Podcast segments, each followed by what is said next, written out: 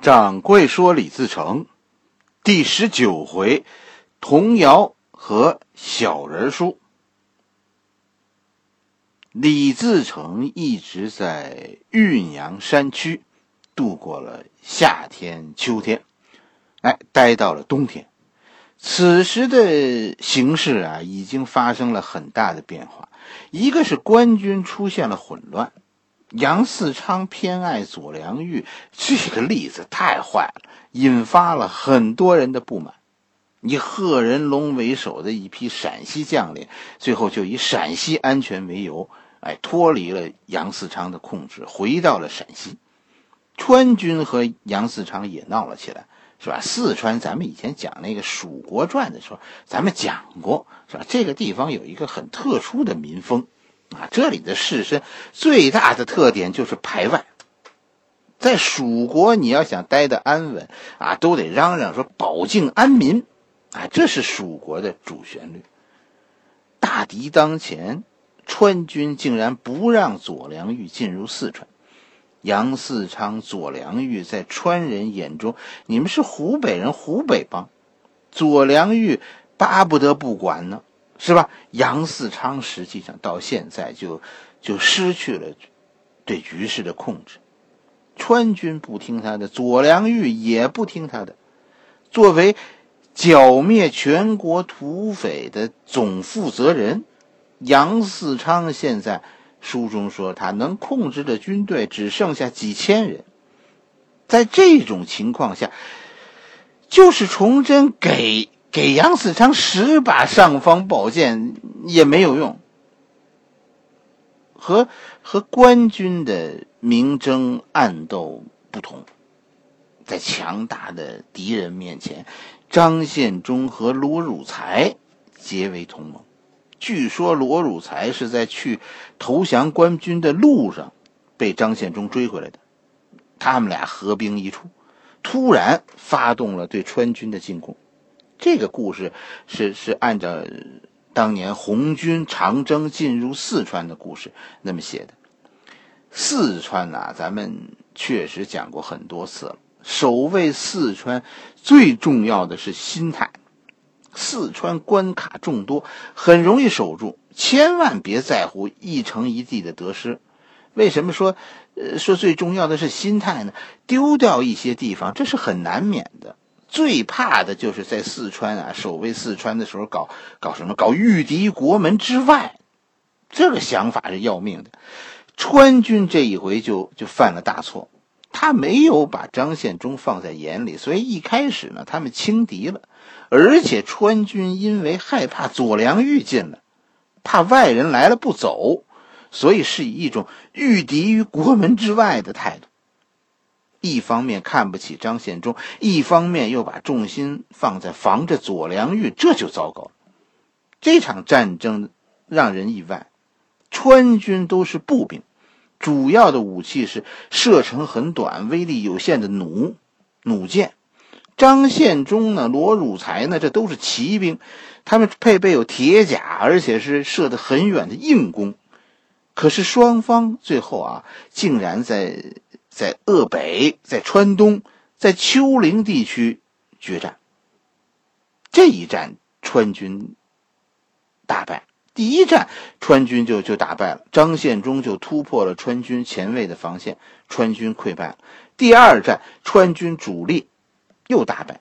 第三战，罗汝才搞了一假投降，杀了川军主帅张令。追击中呢，又击败了呃川中的佘太君。是吧？老将军、女将秦良玉，最终是三战三胜。川军是三战三败，整个川军这三战以后全军覆没。四川以后，张献忠是如入无人之境，再没有力量能挡住张献忠在蜀地纵横。书中对这一段有有很详细的记录描写，是吧？哎，张献忠的豪迈，那个罗汝才的狡诈，真的，我觉得写的特别好，是吧？大家明白这场战役的背后是是有说法的。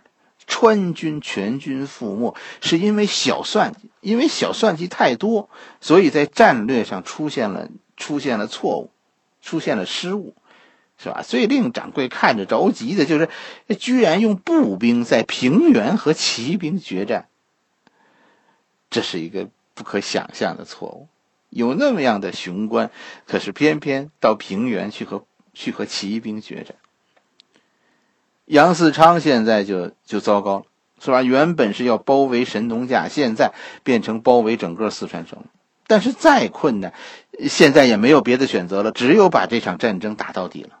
于是，整个河南、陕西、湖南、湖北这个官军全都调往四川的周围，对四川进行围追。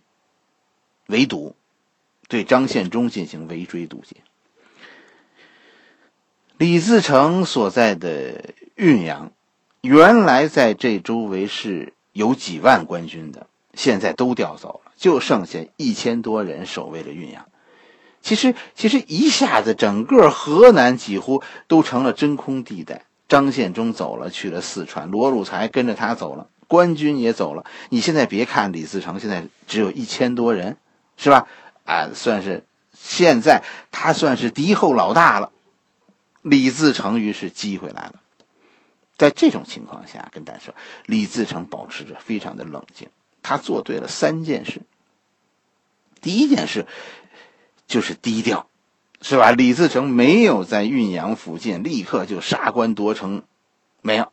李自成是绕过了运阳，然后仍然是化整为零，秘密的向。离开了这个鄂北，湖北的北部，向河南的西部转移，向人口密集的河南腹地转移。哎，这是这是很厉害的一招。第二件就是李自成选对了目标，李自成是一头就扎进了伏牛山。伏牛山地区地处河南的河南的西部，周围都是大城市。是吧？当时盛产粮食的大城市都在伏牛山周围，这个地方，而且这些大城市人口密集，天下流民聚集之地。伏牛山是，此时的河南啊，也是刚刚发生旱灾，所以整个的伏牛山周围聚集了大量的饥民。第三件就是啊，就是李自成招聘了两个文人啊，一个叫牛金星，这个是那个啊，那个那个。大夫老神仙推荐，另一个叫宋献策，这两个人对李自成的贡献太大了。牛金星给李自成编了一个儿歌，宋献策呢送给李自成一本小儿书连环画。结果就凭着这首儿歌，这本连环画，在伏牛山闯王，在大概半年的时间里招到了二十万人，就这么厉害。一首儿歌，一本连环画，让闯王在伏牛山半年从一千多人变成二十万人，壮大了几乎二百倍。儿歌很简单，是吧？这首儿歌咱们跟大家说说，就三句话，而且其中还有两句是脏话。怎么说的呢？这首儿歌叫“吃他娘，喝他娘，闯王来了不纳粮”。牛大学问的作品，就凭这个文采，居然牛金星能中举人。宋献策呢是送了一本小人书，这本小人书啊，宋献策送的，掌柜也有一本，这本书叫《推背图》。这两个人的家族一下子让闯王开窍了，原来造反是这样的，你得先让大家明白为什么跟着你干。是吧？我们得有个共同目标啊！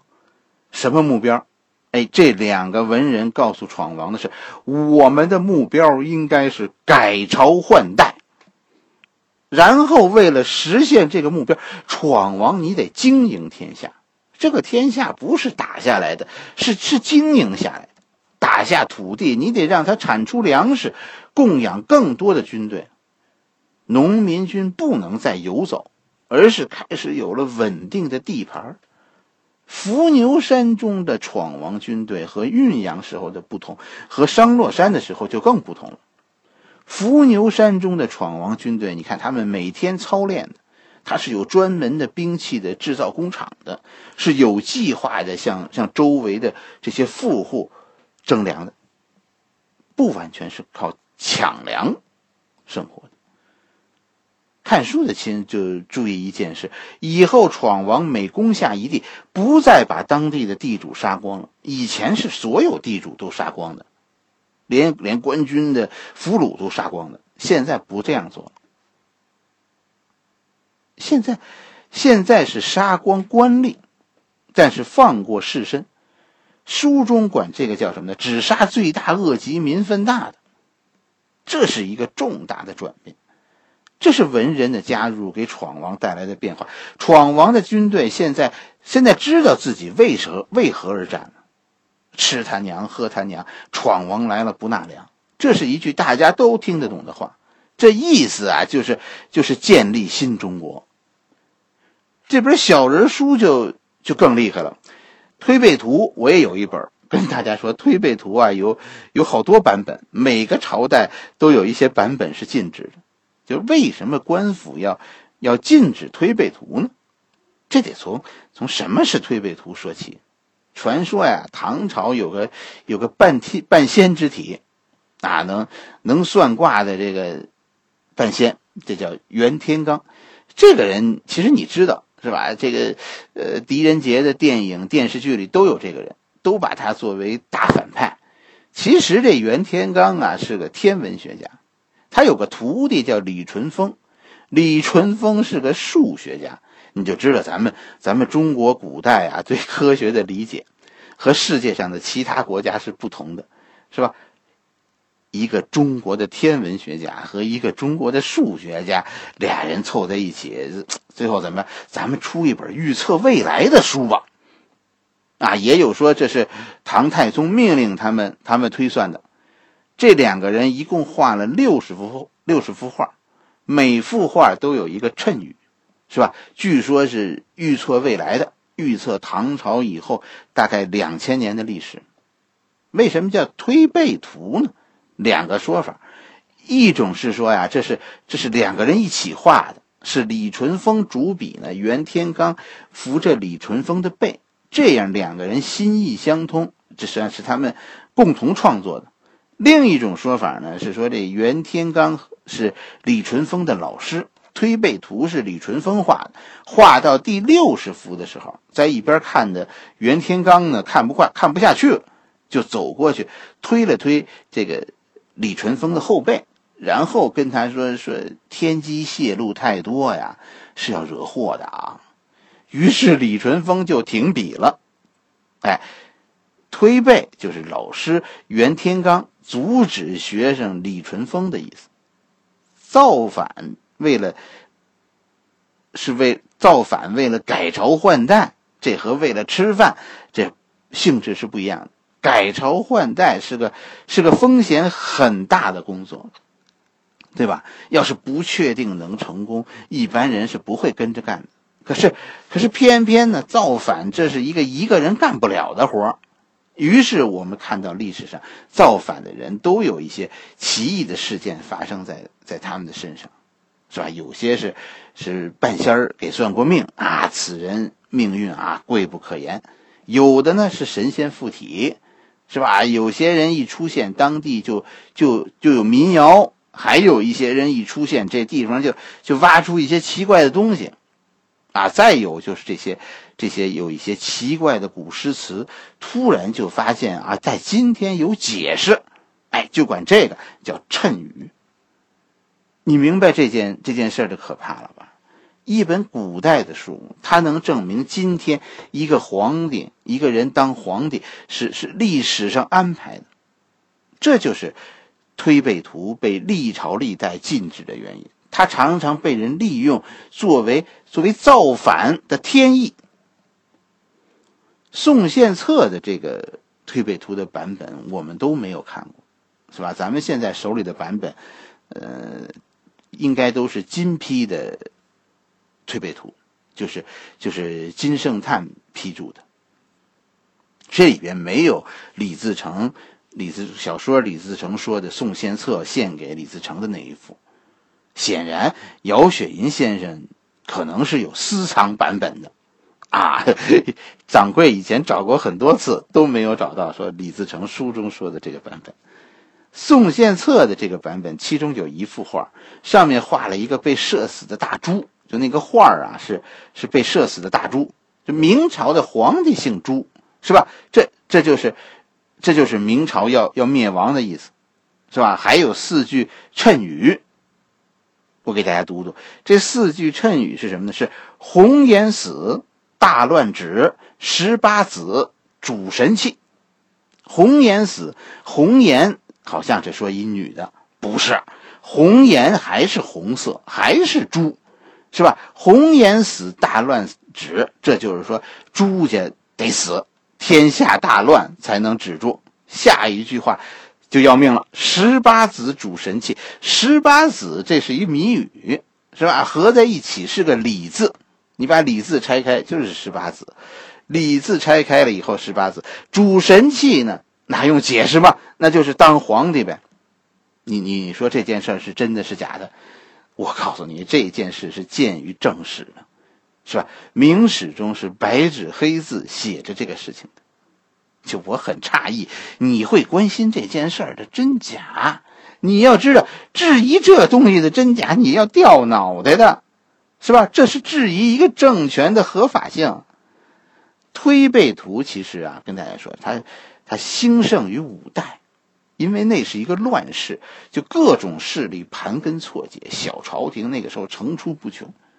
关键是那个时候是，是一个人心动乱的时代，没有一个主旋律的声音。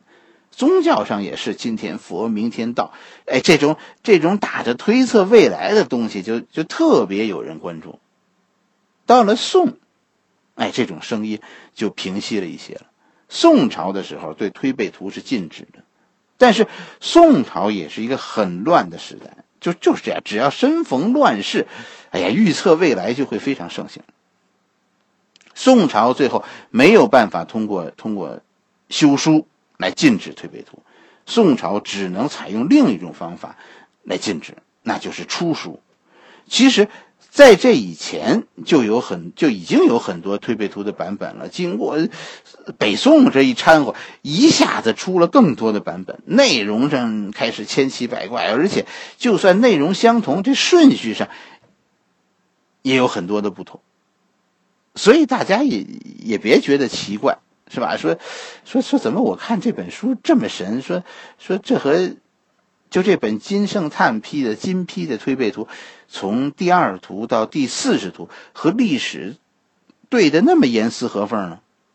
推背图，我跟你说，大家大家明白，一个他说的准的道理，一个是其实不断的有人在编，按照历史在在编推背图，是吧？这这本金批的推背图就是经过改编的，他对得上。再有一个就是。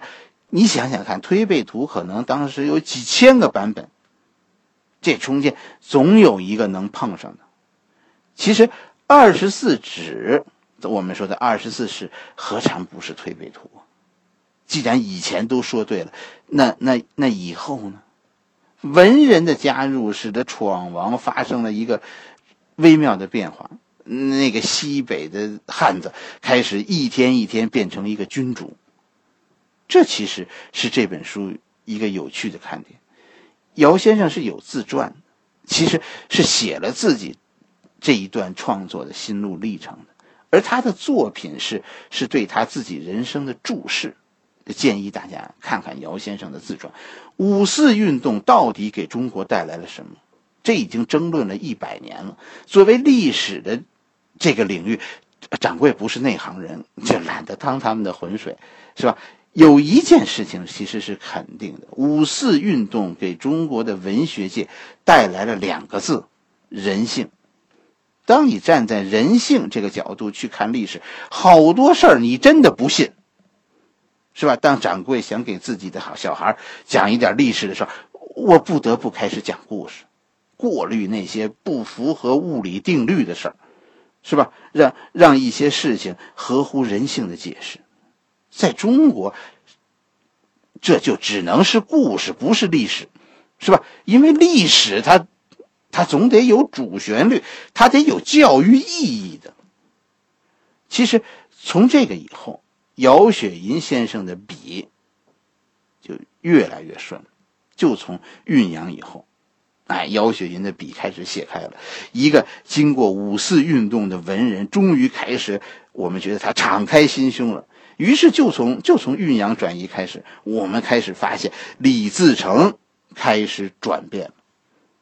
这段历史可写的东西太多了，有些作品把这一段写的波澜壮阔，有些写的激昂慷慨，是吧？有些又写的催人泪下。